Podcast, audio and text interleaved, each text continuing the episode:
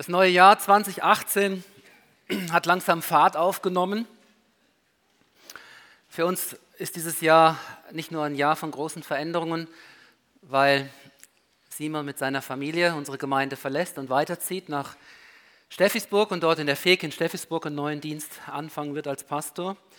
Es ist auch ein Jahr, wo wir mehr als in vergangenen Jahren unseren Schwerpunkt, unseren Fokus setzen auf den Auftrag, den Jesus uns gegeben hat, nämlich sein Evangelium weiterzusagen.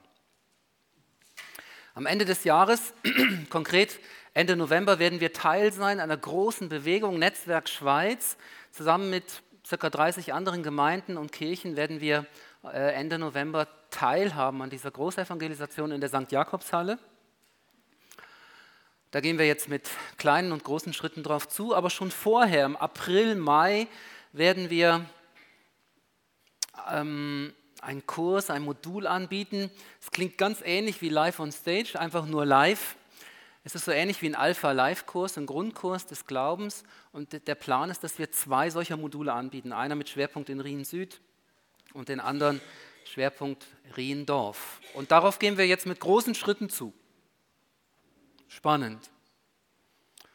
Und die Frage, die uns im Pastorenteam und in der Gemeindeleitung beschäftigt, ist, wie kann uns das gelingen, dass es nicht einfach nur Veranstaltungen sind, wo wir uns wieder mal an das erinnern, was Jesus seiner Gemeinde aufs Herz gelegt hat, nämlich geht hin in alle Welt und verkündigt das Evangelium.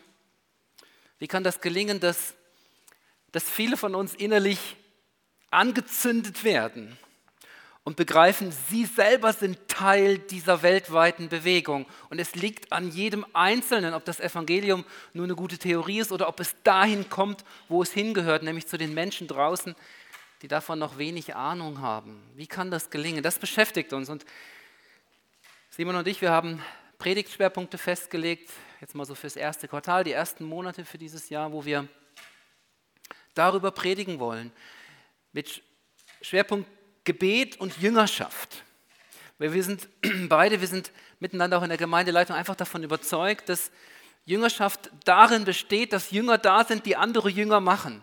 Und solange das nicht geschieht, ist es nur Theorie. Aber Jüngerschaft lebt da, wo, wo das Feuer des Evangeliums weitergereicht wird und wo es neue kleine Jünger, Jesus-Babys gibt. Da erst kann man wirklich von Jüngerschaft sprechen. Das ist das, was uns bewegt.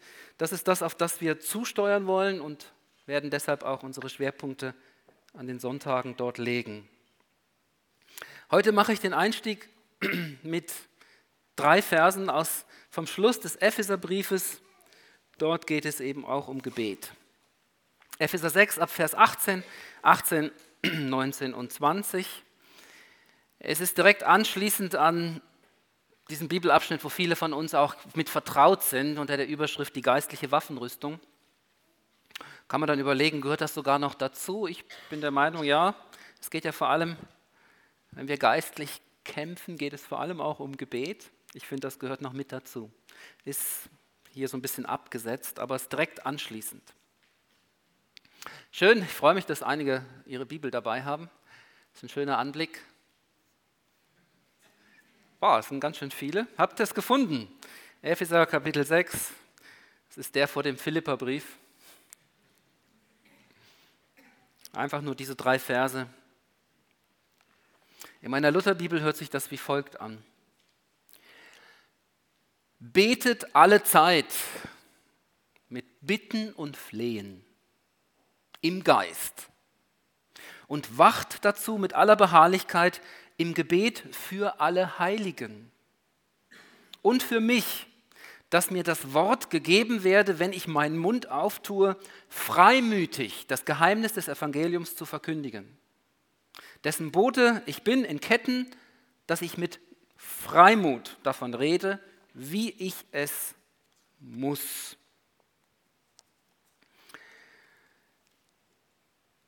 Das ist ein schöner Aufbau von diesem Text. An erster Stelle steht der Aufruf zum Gebet. Und zwar geht es hier um intensives, emotionales Beten. Da steht nicht nur, betet alle Zeit mit Bitten, sondern auch mit Flehen. Flehen ist etwas, wo ich so in einer gewissen Weise eine Sachebene verlasse und wo ich voll mit reingenommen bin. Wenn ich um etwas flehe, dann, dann bin ich als ganzer Mensch beteiligt. Deshalb sage ich intensiv und emotional und dann auch im Geist. Also nicht nur vom Kognitiv, vom Kopf gesteuert, sondern mit Flehen im Geist. Wacht dazu mit aller Beharrlichkeit. Ist also auch nicht einfach nur ein Strohfeuer, sondern etwas, wo man dran bleibt.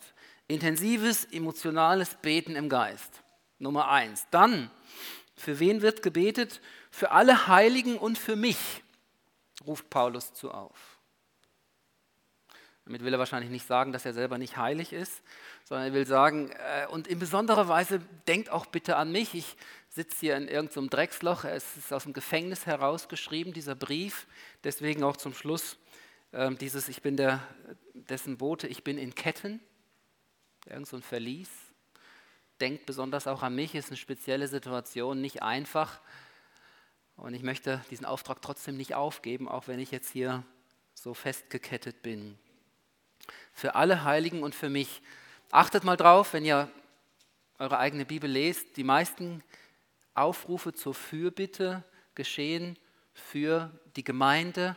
Hier ist die Rede von den Heiligen, für die Geschwister, für die, die im Reich Gottes ihren Auftrag tun, dass sie ihn noch besser tun können. Das, meistens geht es bei den Gebetsaufrufen in der Bibel um diesen Fokus für die Gemeinde.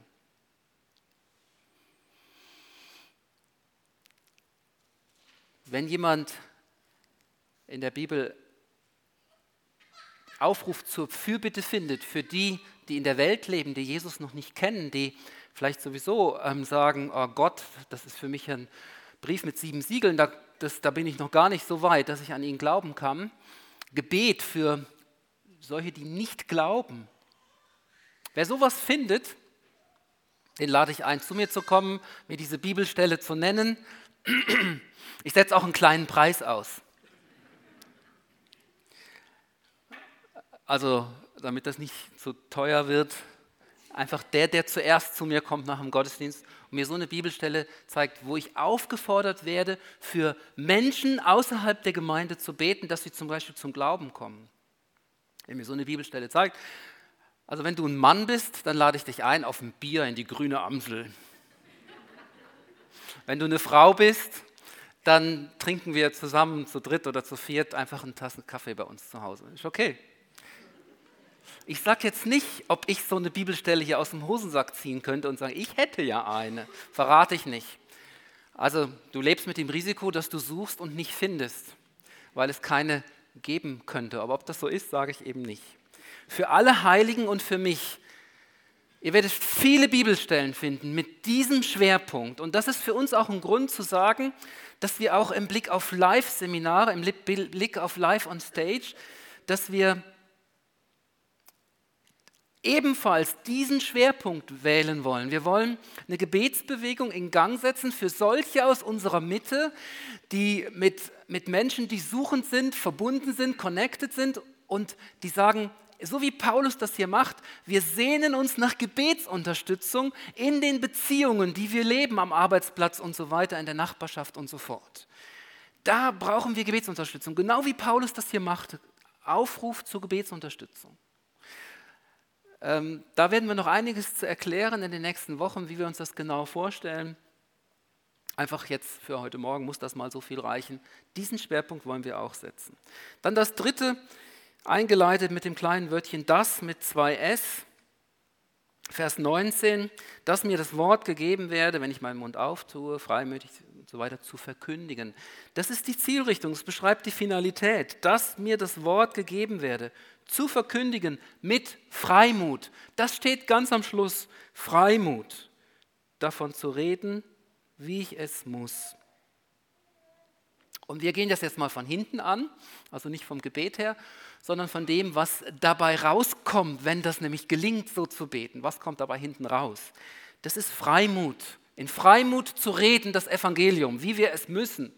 Also das ist auch noch ein ziemlich klarer Auftrag hier in diesem Muss. Das letzte Wort unseres Abschnitts, wie ich es muss. Also Auftrag, nicht einfach nur, es wäre schön, wenn uns das auch noch gelänge. Also was kommt hinten raus? Das ist die Freimut. Aber was ist das? Das ist ein altes Wort, brauchen wir fast nicht mehr. Worum geht es? Was hat Paulus auf seinem Bildschirm, wenn er sagt, betet für mich? Bei der Freimut geht es um Offenheit und um Unerschrockenheit. Das ist nicht dasselbe. Offenheit im Reden, da geht es darum, dass nichts verschwiegen wird, dass ich wirklich alles sage, alles auf den Tisch lege, ganz ehrlich sage, worum es geht, was ich auf dem Herzen habe, offen. Bei der Unerschrockenheit, da geht es um ein Reden ohne Furcht. Also Paulus hat Einschüchterungsversuche erlebt, er sitzt im Gefängnis, hätte allen Grund, sich zu fürchten, und er bittet darum, dass er das eben nicht tun muss, dass ihn das nicht zum Verstummen bringt, diese äußeren Umstände, diese Ketten und so weiter. Offenheit im Reden, mal so das Erste von der Freimut, dieser erste Teil, das finden wir ähm, bei Jesus häufig. Zum Beispiel Markus acht, Vers zweiunddreißig, da heißt es, er redete das Wort frei und offen. Genau dasselbe gemeint, was hier im Epheserbrief steht, griechisch Paresia. Er redete das Wort mit Paresia, frei und offen. Und wo, worüber redete er dort? Markus acht, Vers zweiunddreißig, er redete über sein Leiden und Sterben am Kreuz. Er redete davon, dass das notwendig sei, damit die Welt gerettet wird aus ihren Sünden und versöhnt werden kann mit ihrem Schöpfer, der sie gemacht hat. Da redet er mit seinen Jüngern drüber, weil er möchte, dass sie vorbereitet sind, dass sie das nicht einfach wie so ein Sturmwind unvorbereitet trifft und umhaut. Er bereitet sie vor. Frei und offen. Und die Jünger können damit nicht umgehen. Petrus, also für den Petrus ist das zu viel Offenheit. Er sagt, ah, bloß nicht, das darf nicht sein. Und, und Jesus sagt dann zu ihm, aus dir redet jetzt nicht Gott, sondern Satan. Einer der schwersten Momente in der Geschichte zwischen Jesus und Petrus. Jesus redet ganz offen, Petrus kann nicht damit umgehen, aber Jesus mutet ihm das zu. Eine andere Situation, Johannes elf, Vers vierundzwanzig, da sagte er ihnen frei heraus, mit Paresia, wie dasselbe Wort, nämlich die Tatsache, dass Lazarus gestorben war. Keine Verschnörkelung, keine Beschönigung, kein Schönreden, Lazarus ist tot, Punkt, an dieser Stelle. Also auch wieder eine Offenheit, die seinen Zuhörern etwas zugemutet hat. Dann sehen wir bei Jesus, dass er nicht immer frei und offen sprach. Er sprach auch bewusst verdeckt in Gleichnissen. Es gab auch Situationen, wo er sich bewusst nicht öffnete, ganz bewusst nicht diese Paresia lebte. Einmal heißt es, ich glaube es ist in Johannes Kapitel eins, da heißt es, er vertraute sich ihnen nicht an. Das Gegenteil von Paresia. Weil er ihre bösen Absichten durchschaute. Er wusste, was in ihrem Herzen war, und er verschließt sich. Also das ist nicht durchgängig bei Jesus, aber da, wo er mit seinen Jüngern, mit seinen Vertrauten unterwegs ist, da hat er, lebt er ein hohes Maß an Paresia. Das ist das eine, worum Paulus bittet. Und das andere, die Unerschrockenheit. Wir sehen es im Leben der ersten Gemeinde, Gemeinden in Jerusalem, Apostelgeschichte vier, die Gemeinde gerät immer mehr unter Druck, weil sie ihren Auftrag lebten und nach außen das weitersagten, was sie mit Jesus erlebten. Das Resultat war Druck, Unterdrückung, Einschüchterungsversuche. Und dann heißt es dort zum Beispiel Apostelgeschichte vier, Vers neunundzwanzig, aber sie redeten das Wort Gottes mit Paresia, mit Freimut, unerschrocken, trotz aller Einschüchterungsversuche. Also das Ergebnis von dieser Art von Gebet, um die Paulus ringt und die Gemeinde in ihre Pflicht hineinstellt, das ist Freimut, Offenheit und Unerschrockenheit. Das ist das Ergebnis. Das Ergebnis ist, dass wie selbstverständlich, mit einer großen Überzeugung, völlig natürlich und ohne dass da ein Pastor vorne stehen muss und, und immer wieder Druck machen muss, dass der Auftrag auch wahrgenommen wird, dass das einfach geschieht. Ich sagte, wie von selbst und natürlich, aber der unsichtbare Hintergrund dieser Bewegung, das ist das Gebet, das Ringen um Freimut. Und das bewegt mich innerlich, dass ein Paulus darum bittet, die Gemeinde, dass sie das tut. Also jemand, der wirklich nicht auf den Mund gefallen ist, jemand, der sich wirklich auszudrücken wusste, jemand, der ganz in vorderster Front stand, das braucht Demut. Zu sagen, hey, ich, ich kann mir das nicht einfach aus dem Ärmel schütteln. Diese Unerschrockenheit, diese Offenheit, das habe ich nicht in mir. Das ist angefochten und im Moment hänge ich im Gefängnis fest und ja, das war kein Strafvollzug, wie wir ihn heute in unserer Gesellschaft kennen. Und er bittet darum, das braucht sehr viel Demut. Und wisst ihr was? Gott gibt denen, die demütigen Herzens sind. Den Hochmütigen, die denken, naja, das, das habe ich irgendwie aus mir selber heraus. Ähm, denen verwehrt er dieses Wort, worum Paulus hier bittet. Paulus realisiert, dass er diese Haltung nicht aus sich selber heraus hat. Und deshalb bittet er um Gebetsunterstützung.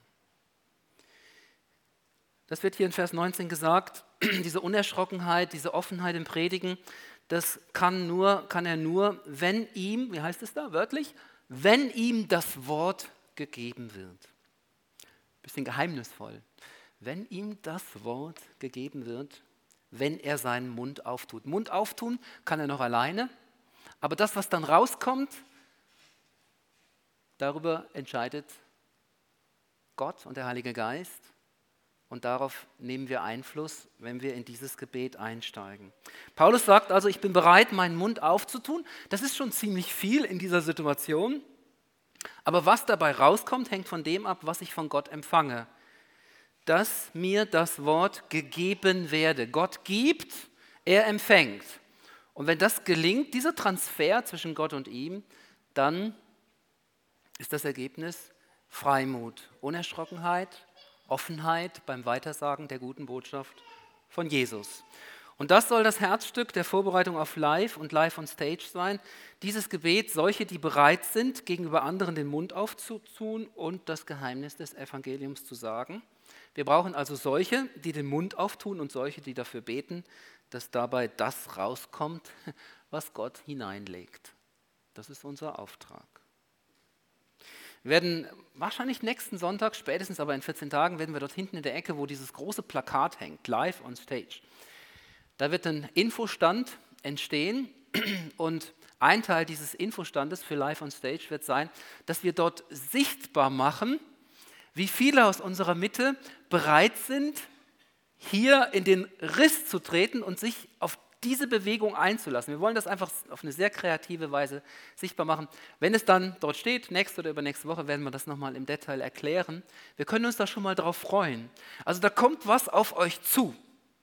Das ist etwas, wo wir nicht als Gemeindeleitung tun können, sondern wo wir miteinander einen Weg gehen wollen und das dann auch sichtbar machen. Jetzt nochmal einen Schritt zurück. Ich habe gesagt, wir fangen hinten an. Was kommt dabei raus? Das Freimut im Weitersagen des Evangeliums. So dieses, diese kühne Vorstellung, ich könnte auch jemand sein, der im zwanzig achtzehn anders unterwegs ist mit seinen Freunden. Dieses Wagnis, dass auch ich einer derer Menschen werde, die den Mund auftun und erleben dürfen, dass Gott sie gebraucht in dem, was dabei rauskommt. Und in der Verpflichtung, ich bete für die, wo ich weiß, dass sie in der Gemeinde und, äh, vernetzt sind und, und bereit sind, den Mund aufzutun, in Beziehung stehen zu Menschen, die Jesus suchen, die Hunger haben nach wahrem Leben aus Gott heraus. Auf diesen Weg begeben wir uns. Jetzt noch einmal an den Anfang zurück. Um welche Art der Fürbitte geht es? Ich habe es am Anfang schon kurz erwähnt. Es ist intensiv, es ist emotional, es ist nicht nur ein Bitten, sondern ein Flehen. Flehen entsteht aus einer inneren Not heraus, aus einer tiefen Betroffenheit. Das, das kann ich nicht machen. Entweder ich bin tief betroffen und dann flehe ich wie ganz von alleine oder ich bin es nicht. Flehen ist auch wenig kontrolliert, es ist aber extrem fokussiert. Es weiß genau, was es erreichen will. Wenn ich mir vorstelle, dass eins meiner Kinder sehr schwer krank ist, dann bin ich innerlich aufgewühlt, mit hineingenommen, ich bin betroffen. Und dann fange ich an zu flehen. Aber wenn mir jemand sagt, du Frank, ähm, da, ich habe einen Nachbarn, dem geht es nicht gut oder so, dann bin ich noch lange nicht an dem Punkt, wo ich für ihn flehe. Also wir müssen darüber nachdenken, wie das geschehen kann, dass wir innerlich betroffen sind über das Schicksal von Menschen, die um uns herum ohne Gott leben. Das ist der Auftrag, über den wir nachdenken müssen. Und wenn, wenn ich etwas zu spüren bekomme von der Not eines Menschen, dann, und wenn dann noch dazu kommt, dass Gott mein Herz anrührt, dann komme ich an den Punkt, wo ich, mehr, wo ich über Bitten hinaus auch in ein Flehen hineinkomme. Dann soll das im Geist geschehen. Hm. Für manche ist es schon im Geist, wenn es sehr, sehr emotional ist. Also ich hatte mal Kontakt zu einer Gemeinde aus einem afrikanischen Land. Wenn die gebetet haben, dass, selbst wenn alle Fenster und Türen zu waren, das hat man draußen auf der Straße gehört. Die haben echt gefleht. Und allein von der Lautstärke her würde jetzt manch einer sagen, boah, das ist Flehen im Geist. Aber das ist trügerisch. Der Geist kann auch ganz leise daherkommen. Der Geist kann uns auch in die Stille führen. Er kann uns das Wort, dass uns das Wort ähm, nicht mehr aus dem Mund herauskommen, kann uns verstummen lassen.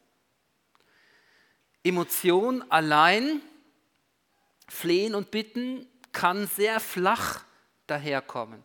Aber wenn die Beharrlichkeit dazu kommt, wo der Text erwähnt, und dann auch noch das Wachen, dann geht es in die Tiefe. Das Wirken des Geistes geht immer in die Tiefe. Emotion kann in die Tiefe gehen, kann aber auch flach bleiben. Also, was will ich damit sagen? Wenn ich es emotional mache, das Gebet, dann ist es deshalb noch nicht aus dem Geist heraus. Wenn es aber aus dem Geist herauskommt, dann ist es mit allen Emotionen, die das Leben zu bieten hat, geht es auch einher. Dann bleibt, dann bleibt es nicht einfach sachlich und äh, vernünftig. Dann sprudelt es und dann ist es auch emotional. Ich glaube, das war deutlich. Wenn wir diesen Text zu uns sprechen lassen, dann merken wir schnell, dass das was Visionäres ist, ich sage es ganz positiv, dass wir hier ein wunderbares Entwicklungspotenzial haben, für uns auch als Gemeinde.